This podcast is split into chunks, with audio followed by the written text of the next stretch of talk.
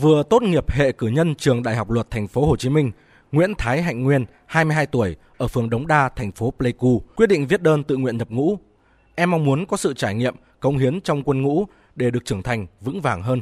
Khi mà em đặt bút viết đơn tình nguyện xin nhập ngũ thì em rất là vui và tự hào ạ. Bởi vì à, em đã từ lâu em rất là mong muốn được ừ, góp một ít công sức của mình vào trong cái lực lượng quân đội nhân dân Việt Nam để phục vụ đất nước. Theo em thì môi trường quân đội là một cái môi trường tốt để mình có thể rèn luyện sức khỏe, à, rèn luyện đạo đức, à, tư tưởng chính trị để mà thanh niên chúng em có thể phấn đấu, rèn luyện trong đợt này, 2.847 thanh niên ở 17 huyện, thị xã, thành phố tại tỉnh Gia Lai sẽ lên đường nhập ngũ. Trong số này, có 56% là thanh niên người dân tộc thiểu số, 479 người có đơn xin tình nguyện thực hiện nghĩa vụ quân sự, 72 người có trình độ đại học, cao đẳng.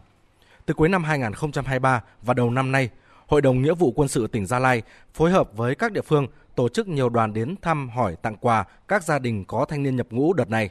các địa phương đã hoàn tất việc chuẩn bị cho ngày lễ giao nhận quân. Đại tá Lê Kim Giàu, chỉ huy trưởng Bộ Chỉ huy Quân sự tỉnh Gia Lai cho biết. À, trong công tác tuyển chọn gọi công nhân à, nhập ngũ lần này là kết quả cao hơn so với lại năm trước. Mọi công tác chuẩn bị,